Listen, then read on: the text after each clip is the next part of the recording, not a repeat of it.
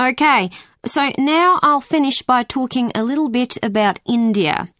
I've actually been to India, and I didn't have any feeling that it was dangerous at all. First of all, I went on an organised tour with a group of people. This is definitely the best way to go because it's so much safer.